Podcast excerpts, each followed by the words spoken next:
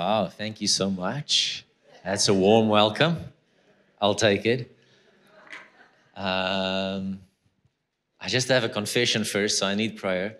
So there's like a deep jealousy uh, that arises in me every time I'm here. So when Andre like breaks out in songs, and then Stephen breaks out in songs, and like you know, I've done it once or twice, and my wife just kindly tells me that there's other things that I'm good at, and that's not one of them. You know, so. And I, but I want to say one thing. There's one person in the whole world that does believe in my singing. And I just want to say, Mr. Jum Jum, I love you for that. He's the only one that believes there's something there. So thank you, Tata. I appreciate it so much. All right. So it's awesome to have you guys, man. I feel like the the team arrived. It's just amazing. So I'm just having fun with you here. Awesome, awesome, awesome. All right. So are you guys ready for this weekend? Yeah, I don't know if I am. So we'll, we'll see. we'll see what the Lord does. All right. I just need to get this thing started. Okay, let's do that. All right. So open your Bible somewhere. Just it's most a prophetic conference, so go for it. Yeah. All right. So did you find it yet? Okay. Samuel, ah, look at that. He saw the notes. it's up there. Oh, okay. Claire, you were too fast. Where's Claire anyway? So it was about last year. We, we were actually sitting at our base in the village and um, not knowing exactly what's coming and not knowing exactly what the Lord is going to start, you know, opening up for us. And um, I, we had our prayer time. I can't remember if it was the whole team or just the, the guys on the base that morning. And I remember I woke up and I, uh, you know, we, we prayed and I had this vision, I had this feeling, and I heard the Lord say to me that, that He's awakening um, a Samuel generation, you know. And uh, when I heard that, I was so excited. And, and at that season, it was a lot about our, our youth, you know, that the Lord was really impacting in, in, in the lollies there. And it was amazing. I mean, we just saw a real awakening under the youth. But, but since then, that word is kind of you know kept on growing in my heart and it's it's i'm i'm a little bit ashamed poor daniel has been traveling me all over south africa. So he, he i think he's nervous you know if he if he hears hosea 2.14 he's gonna get really nervous because he's heard that thing like you know more than anybody should probably. But but anyway out of that word um, i felt like the lord just started dealing with me personally um, about stuff. So tonight is about you know re- releasing a word over you guys from here, and it might, might not be one on one, you know, individual prophecy, but I do believe it's a corporate thing that, that the Lord is, is kind of releasing tonight, you know. And, um, and, and I want to just agree with, you know, the words that were released and so on, but I really feel in my heart that, that God's going to call some of you by name over this weekend. Yeah. It's like Samuel got called by his name, and that was the game changer. You know, and we're going to talk about that a little bit, but but, but I have an expectation that that he's going to do that this weekend. That some of you that that been kind of sitting in a certain space, and God's just going to shout your name. Yeah, wouldn't that be good? Yeah. But you see, there, there's this secret in the life of Samuel that I want you guys to see. So when you look at Samuel in, in 1 Samuel chapter 2, um, we're going to read verse 11. I'm just going to go through three verses in a short stretch of paper in the Bible. It's um, 1 Samuel 2.11. It says, Then Elkanah, that's, that's his father, uh, went to his house at Ramah, but the child ministered to the Lord before Eli the priest. So that, that's like a, you know, we all know how Samuel got birthed, you know, so it was it was Hannah's intercession basically that that produced, you know, this birthing that we just spoke about so so nicely. So Hannah's crying out to the Lord, you know, um, she's she's barren, I mean, she's being made fun of, and she just sits and cries out to the Lord, right?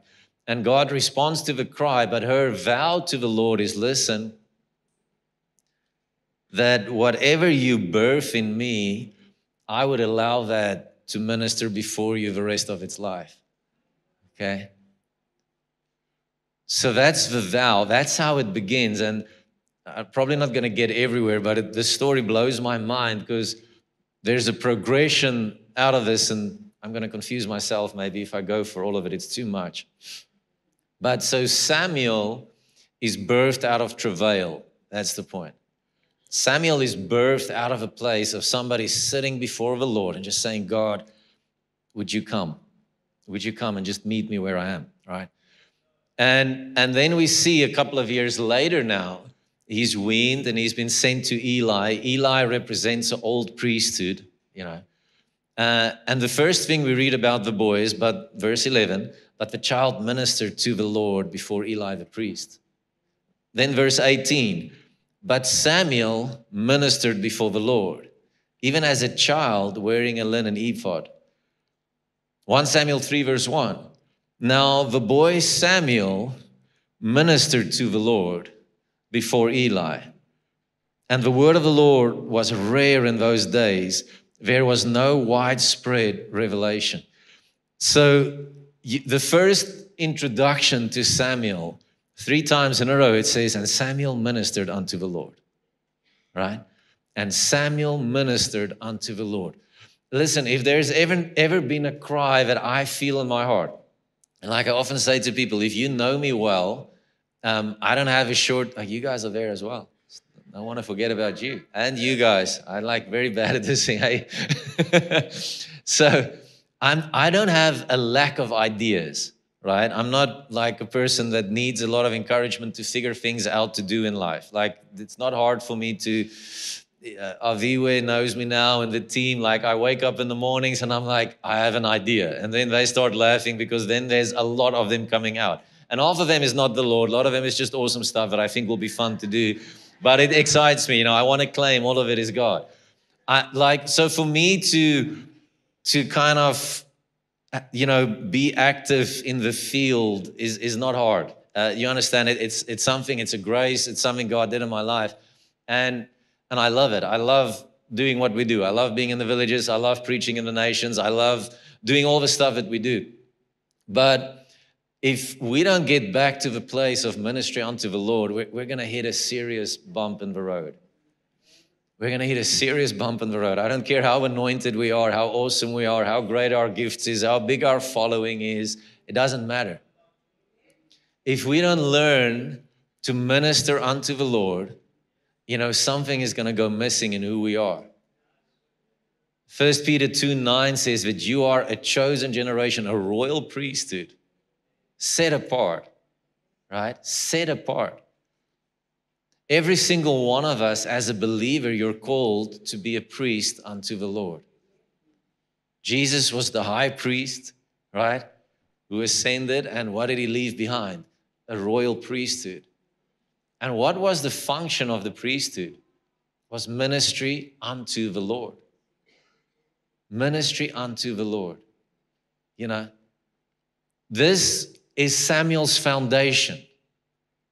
The whole, the whole journey that unlocks that, and this is a phenomenal journey because you've got to remember that Samuel is kind of a, he's a pioneer in the prophetic in some sense in scripture, right? Moses was prophetic, all of them were prophetic, but Samuel was like recognized by everybody as this is a prophet. You know, this is what they do. Then Samuel started a prophetic school. You'll see in chapter 9 and 10 and so on. You see that, that all these sons of the prophets were around Samuel. So Samuel pioneered something in terms of the prophetic, right? He, he's, a, he's a sign and a wonder. He's a prototype of something to come. So this guy starts something, but the beginning years of Samuel starts in one place. He ministered unto the Lord. This is the same boy that would fall asleep while working in, in, in, in, the, in the temple, in the tabernacle. He would just fall asleep in the glory, basically. Right? This is where Samuel finds himself when, when, when the voice comes. Right? And you need to see this because remember, you're a priesthood, right? And I, I love, like I said, I love the story because it's kind of, it's kind of strange because you see all of these awesome things. And then 1 Samuel 3, verse 7. I got you on that one, eh? Because I didn't give it to you. I'm sorry. First Samuel 3, verse 7. First Samuel 3, verse 7. It says, Now Samuel did not yet know the Lord. That's a shocker right there. Right? So this boy, listen, you, you need, uh, we're going to get into this. So this boy, guy, young man, has been ministering unto the Lord his whole life, yet he doesn't know God. Right?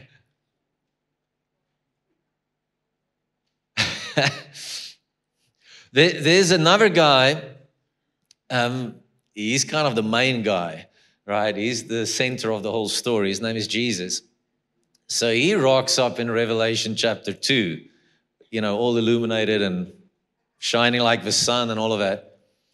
And he starts speaking to the churches, remember? So it's not on there. I'm sorry, I added that afterwards. I'm sneaky like that. So if. so, Revelation chapter 2 to the church in Ephesus, and we, we all know the story, so I don't want to read the whole thing. Sorry, I just need to bookmark stuff. And because who knows, it's just not that anointed on the iPad as it is in the air, you know? It's not just not just not the same. You need to hear the yeah. And how do you make notes? I mean, you can't make notes. Anyway, it says to the angel of the church in Ephesus, um, write this. These are the words of the one who holds the seven stars. You know all of that. Verse two. So I, I, want you to listen to this. Just think of Samuel. Samuel's been doing all of this stuff his whole life, yet he doesn't know the Lord, right? And and this is Jesus speaking to who? All right. He's not speaking to unbelievers, right? I don't know about you, but this has been my journey the last two, three months. Like, often I would read Revelation chapter two and three, and I would go, you know, like the lukewarm church, you know that one? chapter 3 and i would be like yeah you know that you know that church down the street from here that one? Oh man. They are so lukewarm. Or i would go you know oh you know i'm so glad i'm not i'm not cold and i'm definitely not lukewarm. At least i've got it. But that friend of mine let's just be honest like that oak is a little lukewarm you know but but i've got this thing you know luckily i'm on fire right and and you know how we just be honest we kind of we kind of do that sometimes and, and then we read Revelation chapter 3, verse 20 Behold, I stand at the door and knock. I even preached it as a funeral the other day. Behold, I stand at the door and knock. And it's awesome preaching for unbelievers. But the problem is, he's not speaking to unbelievers, he's speaking to us. And then he goes, and, and a while back, I'm like, Yeah, but it's for church. He's like, Yeah, so who's that? You know? So when he speaks to the churches, Ephesus, could you put yourself in there for a minute? Just put yourself in the story just for a minute, right? And just let's just be raw before the Lord a little bit. And he goes, he says, I know your deeds and your toil, right? And your patient endurance, and that you cannot tolerate those who are evil, and I've tested and critically appraised those who call themselves apostles and are not, and I found them to be liars and impostors. And I know that you are enduring patiently and are bearing up for my name's sake, and that you have not grown weary. Okay? So, so Jesus goes off on a list of things, and he's going, You guys are Awesome. You know, you, I mean, this list of things that they tick as a church, there's not a lot of churches in the world that can go, hmm, yeah, we've got this, you know, we're doing pretty good here. Awesome, look at us, you know. And he goes through this list of awesome things, amazing things that these guys are doing. And again, stop thinking about a body of people. Think it's you, it's us. It's us. He's speaking to us. He's, he's ticking this list. You're awesome. You're, you're winning souls, and you've done 100 crusades this year. And oh my gosh, we've healed so many sick people, and we've done this, and we've planted churches, and we've, we've moved around, and we've tithed like crazy, and we've given above our tithes offerings, and we've attended prayer meetings, and we're serving, and we're having home sales, and we're, we're just gunning. Oh my gosh, we are flipping awesome, you know? We're, we're doing the stuff. And and he's just, you're awesome, great. You're not backing down. In fact, you're speaking out against those false apostles. You're taking a stand for what's wrong. Later on, he speaks of the Nicolaitans, which is an interesting bunch of people. I don't exactly know who they are. One theory is that it was started by a guy who actually got born again in Acts chapter 6, whose name was Nicholas, right? And they went off into Gnosticism. Big words. But the point is, so they started compromising. So they would, because the Roman culture was filled with idolatry, filled with all of this stuff, and they would start compromising about taking a stand. The Nicolaitans, they would compromise, like mix Christianity with, with, you know, with idol worship a little bit. And then Jesus commends them. He says, You guys are brilliant. You, you, you, you don't like them as well. I really don't like them, and you don't like them as well. So you, you guys are awesome. You guys are taking your stand against the social issues of the day and you're just, you know, knocking it out of the park. It's like Samuel.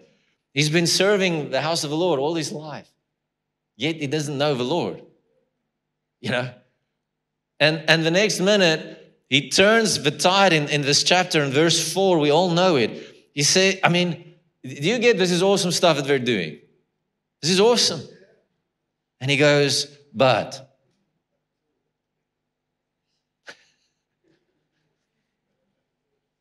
But I have this against you that you have left your first love. The Amplified says, You have lost the depth of love that you first had for me. And listen to this, it gets worse. Are you ready? Verse 5 So remember the heights from which you have fallen and repent. Otherwise, I will visit you and remove your lampstand. This is sobering stuff. It's like, it's like, guys, and, and this is it. If, if you are, if you hear Jesus and this is like angry, you know, like you're, you're missing the point. You're missing the point. This is like when I when I read this, I hear him going, Henk, you know what? You, you're doing awesome. But listen, buddy, you've you've lost your first love. You've lost your first love. I want to tell you, I, you need to repent, man. I don't want you to lose your lampstand. What is your lampstand? That's your influence. I don't want you to lose your lampstand. I'm proud of you for what you're doing, but you've actually fallen from a pretty high place. And it's the place of first love. A place of first love. And the Lord's saying, Listen, guys, I, I want you there. That's what I want. Like, you know, Martha and Mary, Luke, what is it, 10, 41, I think. Martha, Martha, you are busy with much serving. Yet Mary has chosen the one thing. And she sat at the feet of Jesus you know, busy with much serving. And the Lord's going, I need you here now. Because what does he say to her there? He says, the seasons will change. It will change. But now, this is what I require. I want to tell you, and I am like very convinced that this is what the Lord is calling us to in this season as the body of Christ. I'm telling you, God is saying, I need you here. I need you at my feet. I need you at my feet. You know, the same Mary that we read about here, if you re- read um, Matthew chapter 26, you should know this by now. Matthew chapter 26, it's the same Mary. Jesus is sitting with his disciples. We all know the story, right? He's sitting with the disciples, and they're getting ready for the biggest moment in world history, which is the cross. Right? This it's building up, right? And he's going, guys, it's gonna happen. And they're going, no, it's not. And he's like, well, it's happening. Whatever you say, this is gonna happen, right? And they're sitting in this room. The, the apostles are there. I mean, the big boys are you know, surrounding Jesus. They're having a meal. He's, you know, talking. Peter's going, no ways, this is not happening. I've got my sword sharpened, you know, the whole thing. All of this is happening. And the next minute, Mary of Bethany, the same one, she bursts into the room, right? We all know the story. She runs in, she takes her flask of spikenard, which is worth a year of wages. I want you to think about that. Uh, somebody came to me the other day. I think they said it's like 56,000 US dollars. That's what it would be worth. So that's that's a good salary right there, right? So well for me. So she anyway, so she runs in. She takes she takes a, a year's worth of work, right? So I want you to see that real quick in your in your mind's eye. Just a year's worth of labor, or she took a year off, however you want to see it. However you want to see it. She takes that she runs into the room. She breaks it open, open over Jesus. From his head to his toes, she anoints him, she balms him, right? It's the most extravagant worship expression that somebody can do. And the apostles look at this and they go, What a waste. Right? Not, not the Pharisees. You need to get this. It wasn't the Pharisees. It wasn't the Pharisees that went, Oh no, look at this. No, it, it's, it's the 12. It's the boys. And they're going, What a waste. Oh, you're wasting so much time on this thing, man. This prayer and ministering unto the Lord thing. Dude, you need to get out a little bit. You're taking it too far. You're just going too far right now, right? And, and, and then the, the, the kicker, you know, we could have, you know, used this money for the poor, right? Which is really brilliant because yes, we could. We could have done a crusade. We could have planted a church. We could have done a hundred things, right? All this money it just got wasted, right? And Jesus, and Jesus turns around and he turns the tables and he goes, listen. he goes, this is what I wanted. And then the line of lines, right? And he makes a statement there that, that should tell us something. He says, wherever, wherever the gospel is preached, tell the story. Like this, no, no, you're not getting it. Jesus just went and took the gospel story of salvation the biggest event in history. And he says, I want you to get something. Wherever you preach that, remember to tell about what this woman did. That is what I want. That is what I want. This is what I long for. This is what I desire. Minister unto me. Minister unto me. Don't forget your first love. Remember this. Right? Jesus just turns the whole thing upside down. And he's going, I need you back here in this place. I need you in this place. Like, you guys are great. You're doing awesome. You're, this is me now. And he goes, Bud, I have this one thing against you. What height you have fallen from. What heights you have fallen from. Yeah. You know, and listen, I'm not rebuking you. I'm not trying to put condemnation on you.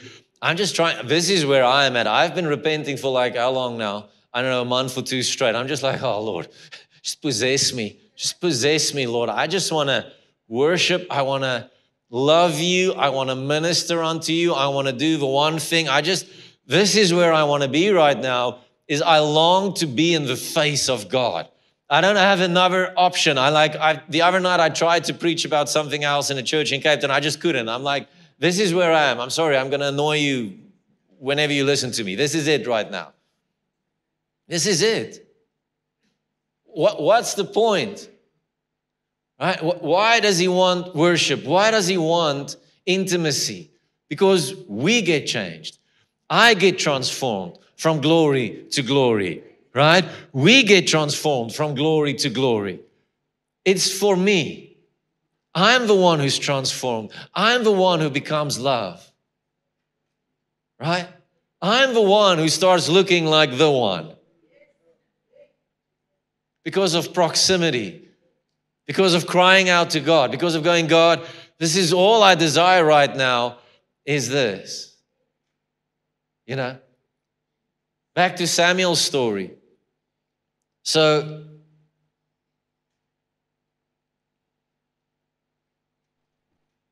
before I go to Samuel, so the word toil is important, right? I see your toil. Okay, and, and it's kind of a compliment, but it's kind of not. You know, it's like, I see your toil. Which is kind of weird that Jesus goes, that's a good thing. No, it's not. It's like, no, I see your toil. It's like, yeah, it's not really great. We all know we want rest and all of that stuff. It's amazing. In Ezekiel 44, right? Write it down. So I didn't give it to them. 11 to 18. Uh, the Lord speaks through Ezekiel to the priesthood of the day, right?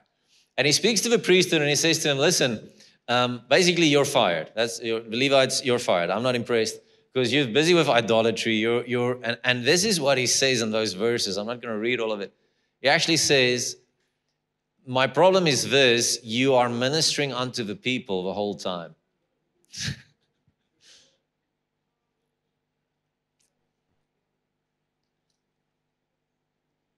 and then he goes and he says, I'm sorry, guys, but I'm, I'm removing you. I'm removing your lampstand. And then he says, I'm raising up this new company of people called the Zadok priesthood. And then he starts speaking about these guys. He says, You're going to do this and you're going to do that. And, and the main thing that he says to them is, You're going to minister unto me. You're going to minister unto me. That's like the main thing. He says, This is what I'm removing. People ministering unto people. I want you to minister unto me. And this is what's going to happen. And then he goes on and he says this bizarre thing to them, right? It's so funny. He says, I think it's verse 17. I just need to find it. Okay.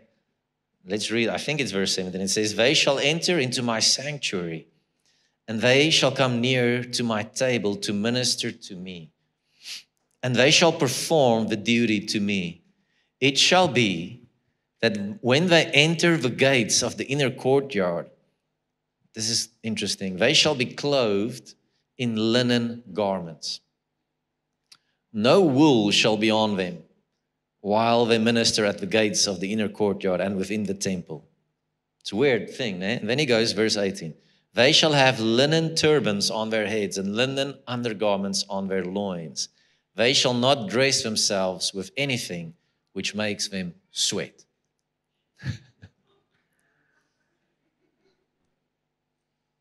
Right? What, what was the point? No toil in my presence. No toil. Right? He's going, guys, I'm calling you to me. And I need you to be with me.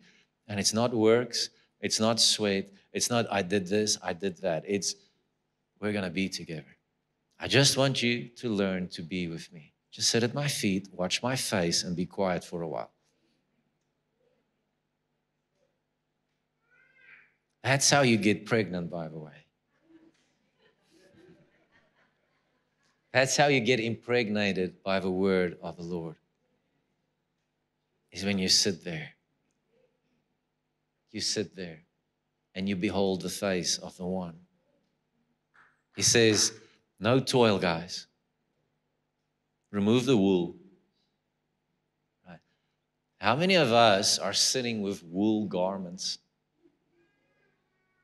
And we're just sweating this thing out, man. We are like, oh, Jesus, flip, I'm almost dying, but look what I'm doing for you. And Jesus is like, yeah, that's great. I just didn't order that, but that's awesome. Thank you for trying. But that's actually not at all what I asked for right now. I'm asking you to sit with me, just be with me. And we're going, oh boy, look at me. I'm so, it's like 45 degrees outside, but look at me, Lord. Lord's going, you poor thing. You're so cute. I love you. Your passion, Martha. You're awesome. But I need Mary now. I just, can we just calm down a little bit? you know? I don't know if he might feel like that sometimes. I've got awesome kids, but every now and again I just feel just just calm down. Just just just sit there. Just calm down. We're good. I love you. Just calm down. Everything is okay. Just be there. you know, with me, but just be there, you know, just right? And I think that's kind of what he's going to us. It's just like, guys, can you just change the garments here? Just change the garments. We stop sweating. sweating to hear my voice so that you can prophesy over someone. Sweating so that we can produce a miracle, which is not us in any way. So, what's the point? Sweating for this and sweating for that, and you know, sweating for everything. And what happens is we become a bunch of people out of rest. We're all over the place, and the God's just going, hey, just, I'm calling you. I want you to love me. Just love me. Don't fall from the heights. Don't fall from the high place, you know. Samuel got this. From a young age, he got this. And then finally, that voice comes. Isn't that beautiful? I love it. It's just a good story, isn't it? You know, hears the voice, no clue who it is, goes to Eli. Eli's like, I just want to sleep. Can you go? Just you're annoying. Go back to bed. You know, that's actually what he said. I read the Hebrew. No, just kidding. So, and it happens a couple of times, and then Eli's like, okay, like it's the Lord. Just next time, just respond this way. Say, Yes, Lord. Here am I. Speak. And here's the beauty. Listen, Samuel was fast asleep. He wasn't working for this. It wasn't like him trying to make this thing happen. He was just doing what we do out of the bottom of his heart, not knowing the Lord at all. and he's just like, this is the right thing to do, which is awesome. It's awesome. And then finally, this voice comes and he's awakened. he's awakened in one moment, one one time he hears the voice of God, and Samuel is awakened to a different person. And he goes from ordinary to not knowing God to knowing the Lord to just soaring in the kingdom, just being catapulted into a whole different sphere of anointing and prophetic that the nation of Israel has never seen. One moment of the voice of God. One moment. But even Samuel, in his not knowing the Lord, if we look at 1 Samuel 2:18, wore what? A linen ephod. Even he got it. No sweat in the presence. No sweat in trying to make this thing happen. We are resting in the Lord. And out of rest, his voice thunders. And out of rest, it's a whisper sometimes. Why did why was it only a whisper with Elijah on that mountain? What was the point? I want your ear close to my heart. That's it. I want your ear close to my heart. That's the prophetic. Prophets walk like this. Prophets live in intimacy. That's where we want to be. All of us should be in that place because we're priests first. First, you're a priest. First, you're a priesthood. First, this is who we are. We minister unto the Lord. And as we do it, something is released. First Samuel 3, verse 19 to 21, it says, So Samuel grew. By the way, if you're not growing spiritually, check your ministry unto the Lord. No, brother, I hit a wall, I hit a plateau, I hit a, you know, I'm not, you know, I don't know what's going on. I don't know, man, it's this or it's that. Yeah, maybe. But are you ministering unto the Lord? Or the people wearing you out? and they do sometimes. Those uh, oh, sheep right? If you're not growing, how's the heart? How's the ministry unto the Lord in this season? Right? It's not condemning, it's, it's just like, I want to hear, it's like Jesus just going, guys, listen, hey, here I am. Like, please don't fall from the heights. Can we get back to that place? Come on, this is actually simple. Remember what you did in the beginning? Remember your works that you did at first. Why did you do at first? How simple, wasn't it? Just simple. We just love Jesus. Just love Jesus. I'll never forget it. In 2014, man, we're ministering. Uh, I ministered at this church in Cape Town, and you know they, anyway, they back then they said they're in a revival. Anyway, so I got invited to minister there. I mean, it's it's wild. You know, people are cripples are running up and down. You know, Jesus healing them. It was just awesome. We had so much fun, and um, I'm sitting in that place, and the next moment I feel like the Lord um, just pull on my heart a little bit. You know, like lots of stuff going on, and churches opening up, and it's kind of like you know things are things are happening. You know, and um, and what I used to do when when I didn't when nobody knew me and I was just me and you know me and and because uh, uh, I like just me you know I actually kind of a cave person so, you know so I just that's what I did I spent time with God my, the first couple of years I just spent time with the Lord like you know my friends would have birthday parties and I would just be at home just in the Word just spending time with the Lord just loved it I would go at my my my idea of fun was I would go to a coffee shop on my own and, and go and sit down there.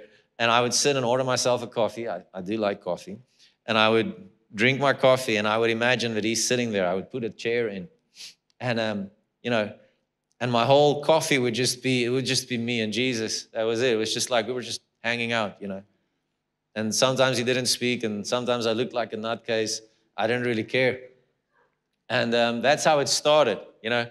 And then in 2014, the season opens up and things are just, you know, up and down, people running, healings, yay. And, uh, and I hear him, I, I just hear him say one morning in my prayer time, I just literally, this is what I hear. He says, I miss our coffees. And I just go, oh, Lord, you know, Messed this thing up, you know. I miss our coffees. Not the size of the meetings. I just, I miss just being with you. I just miss that, you know. If you want to grow, how is your coffees with the Lord? How well is that going? You know, it says Samuel grew. Why? Because he ministered unto the Lord. And the Lord was with him. Isn't that the ultimate reward? The Lord is with you. I know He's with us. We have the theology. But is it experientially true? Like, do people go when they're in your presence and they go, oh man, there's just something about this guy? Like, God is with him. The presence of the Lord is with this guy. You know, like, that's like my, I'm being vulnerable. My, my, my dream is literally, I want to sit and I want people to just, I just want to sit and have coffee with people or talk with people, and like heaven would become so thick around me that they cannot not, believer or unbeliever, they cannot not know that God is here. That's my heart's cry. Imagine I don't have to speak. Wouldn't that be wonderful? And the king would just, that's the cry of my heart. And God was with him.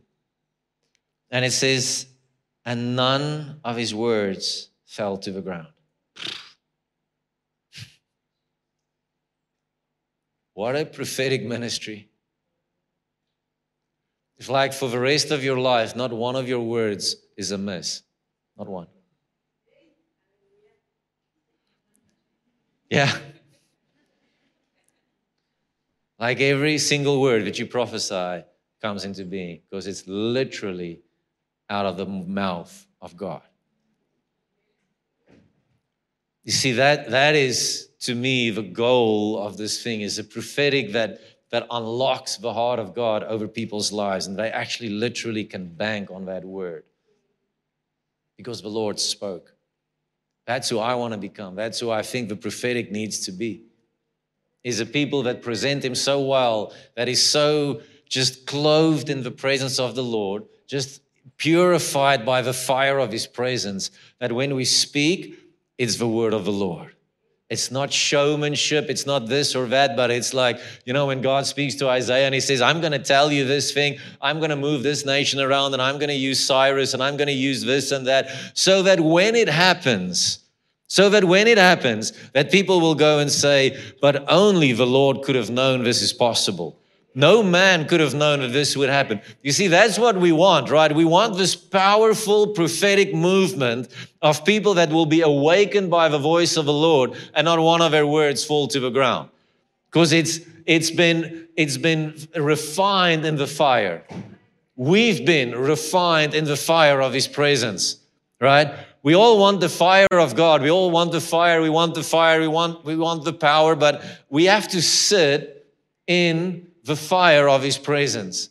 And it's awesome and it's beautiful and it's lovely, but it's also exposing your own heart. And you go, well, yes, I, I didn't know that's in there. And it's not a rebuke, it's the Lord going, Come, buddy, I want us to go back to that high place. Let's go. Let's go. Come on, I'm showing you this because we've got somewhere to go. I'm not angry with you. I'm counseling you. I'm encouraging you. I'm telling you, this is my heart for you. Come up here, right? That's what the Lord is doing. And not one of his words fell to the ground. It goes on and it says, And all Israel from Dan to Beersheba knew that Samuel had been established. Say established what established them? Ministry unto the Lord. Ministry unto the Lord established them. By the way, if you have a gift on your life, you don't have to tell me about it, I'll see it. If you have a gift on your life, let the body see it and go, oh, okay, you've been with Jesus. I can see that. Your words are not falling to the ground. I can see that.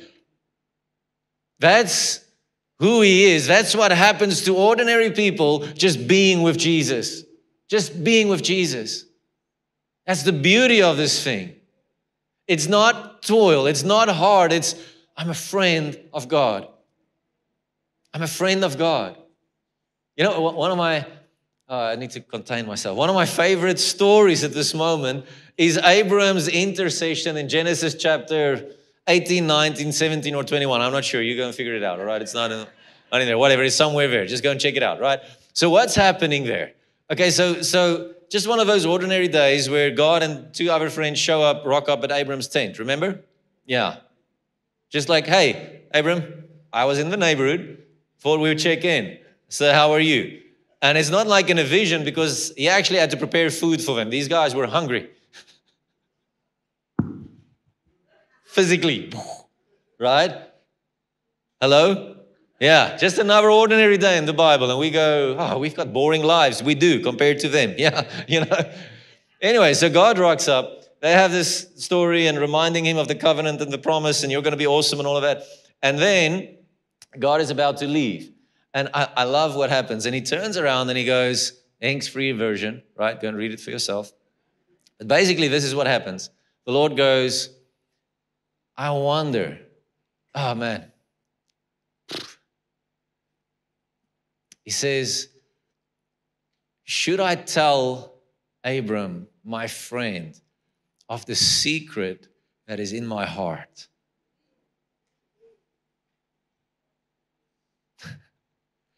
I just read that the other night. I couldn't not weep. I'm just like, Lord, oh Lord, please find a friend in me.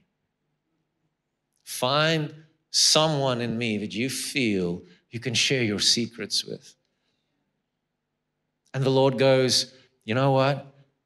I think I should tell him what I want to do with Sodom and Gomorrah because this guy is going to be great. He's going to, this is what he says about him. It's so beautiful. He says, He's going to teach his children and his children's children about my ways. And then God goes, Abram, I'm going to wipe out Sodom and Gomorrah. And Abram starts interceding. And Abram goes, Lord, but what if there's 50? And the Lord goes, Abram, man, I like your heart. That's why I could tell you. He says, if there's 50, I won't do it. And he keeps going on and on. And Abram, at some point, I think Abram started making the calculations. Maybe he saw the expression on the Lord. It's like the Lord went, No worries, buddy. 50, sure, we'll save him. And he's like down to 10 at some point. He's like, 10 now, well, definitely, I'm, not, I'm saving that city for 10. And then he wipes up the whole village. What's the point? There weren't 10. Yeah. There weren't 10. There weren't 10. But the point is, he found a friend in Abram and he said, Hey, I can share my secrets with this guy. He gets my heart. That's how not one of your words falls to the ground. That's how. That's what changes in us. The other guy that just can I just calm everybody down? I just want to give you one more verse. Because I know You're going, oh, we're not going anywhere. We're sitting in East London for the rest of our lives now. Thank you, Henk. No. Acts 13, verse 2.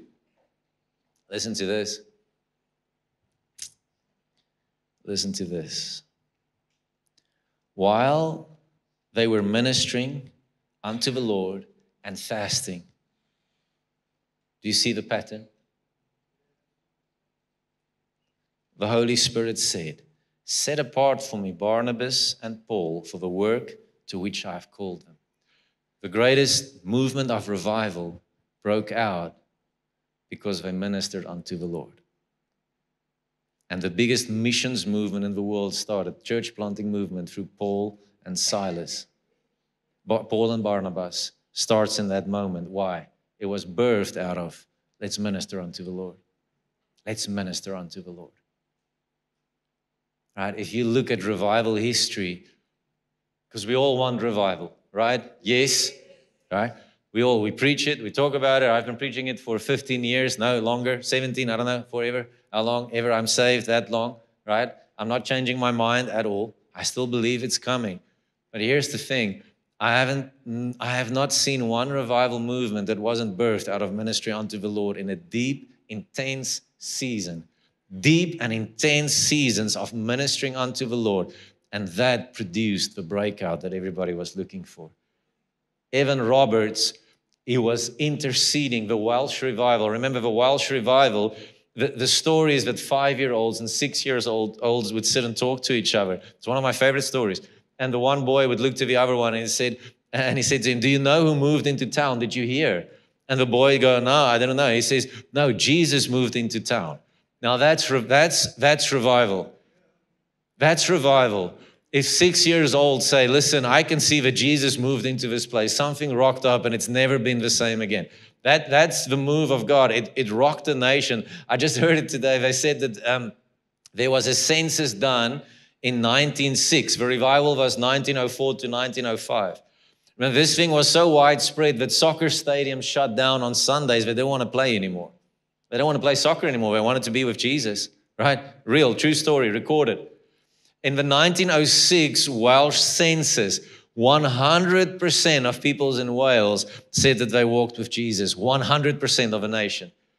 That is phenomenal. 100% of the nation said they are believers in Jesus Christ because of a movement that broke out 1904 1905 but what preceded the breakout was evan roberts like they they send him because he would travail and pray and minister unto the Lord so much. It was so intense. His parents thought he's absolutely out of his mind, right? He was 24 years old and he would just sit and minister unto the Lord. You would walk by his room and you would hear his groaning and, uh, you know, just crying out to God for months. Then he attended theological school, right? And, he, and while the guys would teach, Evan would just fall off his chair and he would just start crying as he's just groaning before the Lord for, for the Lord to come, just ministering unto the Lord. They send him to a doctor. This is the story, right? So they, because they thought he's out of his mind, they send him for psychological evaluation, right? And he came back and they, they, they diagnosed him with, um, what was it? Like extreme, extreme religious syndrome. That was the diagnosis, right? Like basically, this guy is a religious nut. Just leave the thing alone, right? And so, so this is the guy. Then he goes around. He's like, "Can I preach in your church?" And everybody's like, "No, thank you." Right? And then they, you know, they give him the youth. They're like, "Just go and play with the youth. Just sort out the youth." Right?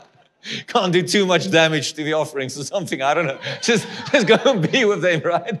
Anyway, so he, this 24 year old guy is, is having prayer meetings with 15 and 17 years olds. That's it. For months and very travailing before the Lord until one day he's standing in a service and the guy's preaching and Evan is sitting in the front row and he just goes the next minute, he just breaks before God. He just couldn't help himself and he just go, God, bend us, Lord, bend us. And as he says it, he starts bending over the benches and the next minute the Holy Spirit breaks out and the Welsh revival starts through a 26 year old and a 15 to 17 years old who spent their days seeking the face of God. And the movement was sparked. Not one of his words fell to the ground, Samuel. Samuel's greatest legacy, oh man, is a young man with the name David.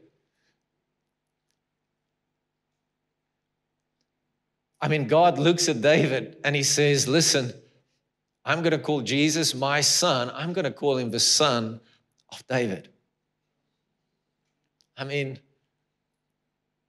the Lord looks at this guy, this little nobody, and he goes, This guy's got a heart after me. And he says, I'm going to make him king one day. Nobody, nobody had a clue who he was. No one had a clue. Saul was running with this thing. And God says, You know what? There's this little guy, young boy out in the field. That's the one I want. You know why? Because he's going to seek my presence. He's going to seek my presence. David, Psalm 27, verse 4. This is, we all know it, but just listen to his words. He says, one, one thing, that's it right there. One thing, one thing I've asked of the Lord, and that I will seek, that I may dwell in the house of the Lord all the days of my life, that I may gaze upon the beauty and majesty of the Lord, and that I may meditate in his temple. He says, basically says, This is my life. This is the only thing I desire is I want to dwell, I want to gaze, and I want to meditate on the Lord. I just want to be with him. I want to be with him. And David becomes a sign and a wonder to all of us. With all these very public mistakes, very public. it's like, can't hide those ones. And he's so happy I didn't live in the Bible because, boy, oh boy, it would be out there, boom, like the times it was written, like, you know, very public. But the Lord goes, that's what I want. I mean, the Lord is so radical in Amos 9, free translation. The Lord says, and I, you can see I'm erect. I'm holding it. I'm doing my best to kind of not break down in front of you. But he says in Amos 9, he says, and in those days, I will rebuild the tabernacle of David. And the Gentiles, those who are far off, they would come in. And then in Acts chapter 15, James, the brother of Jesus, he stands up after hearing what the Lord is doing among the Gentiles. And he stands up and he says, This is what was said by the prophet Amos. And I will restore the tabernacle of David because one thing I desire. One thing, Lord. One thing. We, we, we want the prophetic. We want this thing this weekend. We, we want to see a move of God. We want to see all of His stuff. But I'm telling you, this is it. This is the birthing place of everything. You know, those 12 guys that ran with Jesus were incredible. I don't care what we think of them. They were, they were something. They watched his life, the life of Christ on earth. I watch his life. You know what? I didn't ask him how to teach us how to raise the dead. If I didn't ask, teach us how to heal the sick, I saw that. They didn't ask, you know, give us that lesson about how to multiply food and walk on water. That's not what they asked. After all the time they spent with him, they all go at some point and they say, teach us how to pray. Teach us that. Because we are figuring you out, and that, that's the key. That's the key right there. That's the key. Would you teach me how to do that, Lord? Would you teach me how to do that? It was a presence centered people. We are to be a presence centered company of people. Sacrifice and offerings I do not want, but I desire an open ear so that I can speak deep in your spirit, so that you will become my bond slave for life. Psalm 40, verse 6. He's looking for open ears. He's looking for open hearts in this season. People that will say, The one thing is what I want. This is what I want, Lord. I'm willing to not toil. By the way, toiling is not fun. I, I don't know why we always fight for it. It's like, You can actually just be with Jesus. Why the heck are we struggling to just, you know? It's like, the Lord tells me, just be with me. I'm like, ooh, this is so exciting. And then I do a million things. I'm like, what's wrong with me? What's wrong with us? Why are we struggling? You know, those villages of ours, they need the presence of God to rest upon our lives. They need to see it, they need to smell it, they need to taste it. That's the life. That's what we need. We need a people that's going to cry out to God for East London and the Transkei and South Africa and the Eastern Cape. We need a company of people that's just going to sit before the Lord and lay it down and not sweat, remove the wool clothes. So let's stand together if you don't mind. Okay, I love you guys. You know that, right? Yeah? I'm not angry. Nobody's, we all love each other. Okay, good. All right. If you're offended, you shouldn't be. You really shouldn't be. This is an invitation by the Lord. It's an invitation. It's an invitation. So,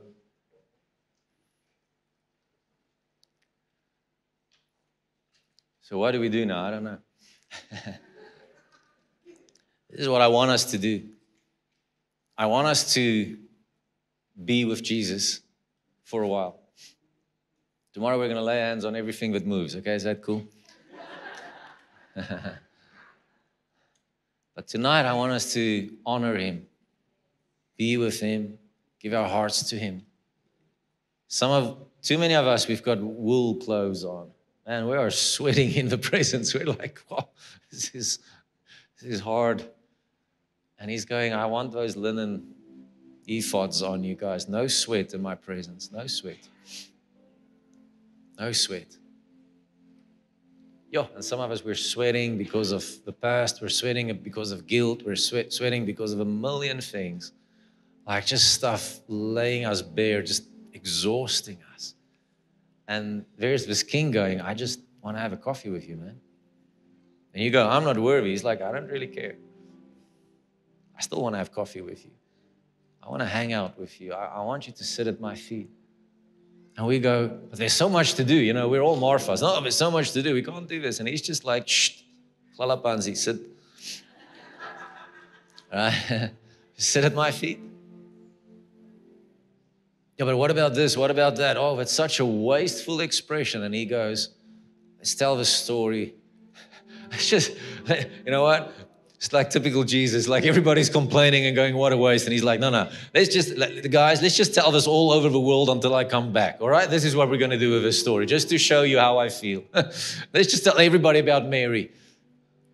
Right? Some of us, we're not growing because we're not in the presence. We're not ministering unto the Lord. I'm listen, I, I cannot emphasize this enough in my own heart. I, I, I want to shout at you, but I, I want you to catch my heart. We're not growing because we're not ministering unto the Lord. That's it. Stop blaming your family. Stop blaming this one and that one and this. No, it's just get back to his feet. Let's just get back to his feet, man. Let's just waste our lives on Jesus he will, listen, he is awesome at telling you what to do and when to do it. He does not have a problem with commanding us, right? He's like really good at that. Just read the Bible. He doesn't have an issue and he will get the message through. But what if this is a season, a month, two months, three months, a year? Who cares? And he's just going, Would you sit at my feet?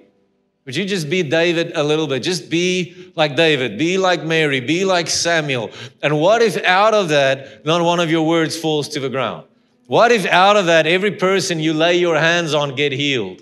What if out of that we start getting heavenly downloads that just fills the world with new plans and ideas and things that's going to produce kingdom? This is what we need right now. The world needs people that know what we're talking about because they sat in the fire, they sat in the presence of the Lord. That's what the world needs, right? So I want you to, however you want to do it, I don't want you to sit on your chair unless you are older or injured. If you can, sit on the floor, come out, sit somewhere, just Whatever you need to do, bow down, whatever, just sit with the Lord a minute and let's just remove the wool clothes. What is that stuff you are carrying that is so heavy, man? Do you need to forgive someone? Forgive, please. Just forgive. It's, we just want Jesus. Can we just forgive and get Jesus? Just really, just, just forgive and get Jesus. Let's get it done with. Why are we so difficult? Do you need to repent? Repent. You have idols in your life? Let's just be, I mean, it's you and God. Nobody else knows. It is a prophetic conference, folks. You never know. But, right? Nobody else knows. Just be real with Jesus and just go, Lord, whew, I'm the church. I'm the church. What's up in my heart, Lord? Right, just let's just do it. So just sit down, relax, come forward, go to the back, lie down. I don't know, whatever is good for you. So, Lord, we bow our knees before you right now. I mean, you are the Lord of Lords. You're, you are the desire of our hearts. We are here for you. We know it. I know we're here for you, Lord. No one in this room is here because of we want you. But Lord, if we got a little bit carried away, if we just got a little bit misguided with stuff and, it's not even evil intent, I know our hearts were trying to do the right thing. But we just want to sit in your presence tonight and just say, Lord, we surrender the things that's making us sweat right now. I surrender my past. I surrender the feeling or the need to impress. I surrender a competition spirit, comparing myself to others. I surrender prioritizing other things above you. Like, Lord, I have time for everything in the world, but I don't have time to spend with you I have time for my hobbies. I have time for my TV shows. I have time for my food and my YouTube and my Facebook. And yet I somehow don't have time for you, Lord. From what heights have we fallen? Lord, I don't even hear condemnation when you say that to me. I, I hear like a reminder. It's a reminder of a place in your heart that was so glorious that I wouldn't exchange it for anything in the world. I don't hear an angry Jesus when you say this to me, Lord. I hear a loving Father that says, Buddy, come up here. I've got something better for you. I'm sorry for sweating in your presence. I want to rest tonight. I want to minister unto you. So, just for a minute or two, just speak to the Lord. Just speak to Him. Just pour your heart out before Him. Just tell Him you love Him. Tell Him the one thing that you desire. Tell Him, Lord, I want to sit at your feet. Ah, oh, Jesus, like David, like Psalm 63, I'm in a dry and weary land, and there is no water. There is no water. There is no water, Lord. What David is saying, hey, I've checked out this planet, and it's pretty disappointing when it comes to satisfaction. And Lord, I want to declare with David, I realize, even with all the blessing that we have, with all the good things, it's still pretty depressing. It's unsatisfactory without you. And then he says, I long to see the face of my God. I long to see the face of my God. Lord, I think everybody in this room, this is what we're saying tonight. We just, we long to see your face.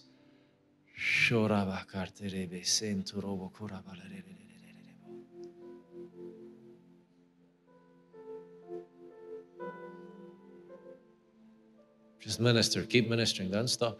Just minister. Thank you, Jesus. That you wreck our hearts. Wreck our hearts. Get hold of us, Lord.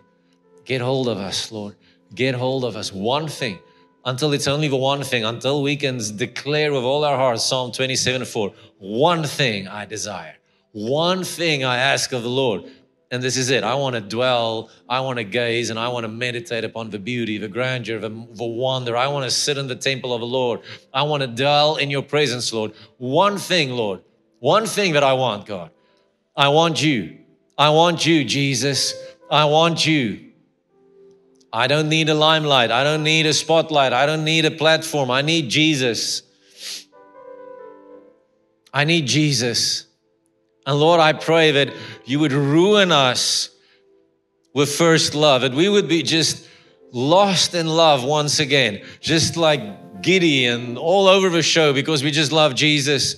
We're just loving Jesus and we feel the presence of God around us because we're consumed with the one.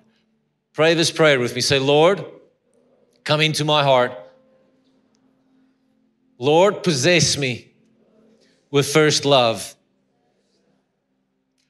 Oh, I want to be possessed by first love. I want to see Jesus when I wake up. I want to see Jesus when I eat my lunch. I want to see Jesus when I fall asleep. I want to be Jesus all around me, everywhere. Jesus, Jesus, Jesus, your presence, your glory, your goodness, your wonder, because you deserve it, Lord. You deserve all our worship. And I just give it to you tonight, Lord. I surrender my agendas.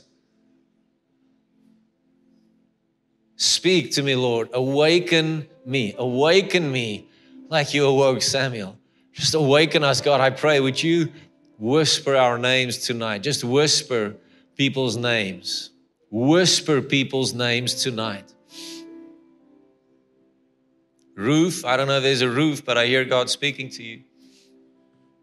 He's whispering your name. I heard Susan the whole night. Before we started in worship, Susan, God is just calling you.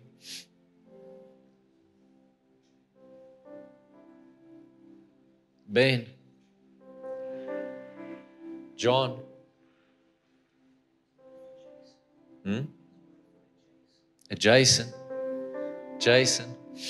The Lord is just calling people, He's calling your name.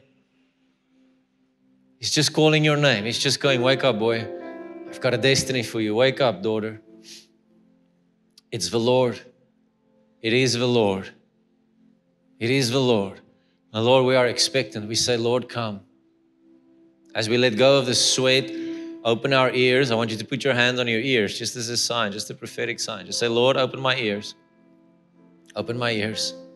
Give me an ear to hear. Give me an ear to hear. Give me an ear to hear, Lord. Isaiah 50, verse 4, it says, And you make my tongue like that of a ready writer, because each morning you awaken my ear and you speak to me. Whew, Lord, make our tongues like ready writers in this season. There will be accurate words, Lord, prophetic, poetic, out of the heart of God that will unlock destiny over people's lives because you awaken our ear every morning and you speak to us. Say, Lord, awaken my ear. Awaken my ear, Lord. Awaken my heart, Lord. Yeah. So, Jesus, we just pour out our hearts. We worship you. We worship you. We worship you. Jesus. Jesus. Sure.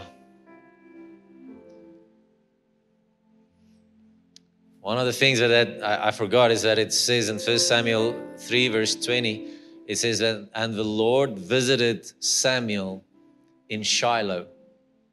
By the way, Shiloh means place of rest.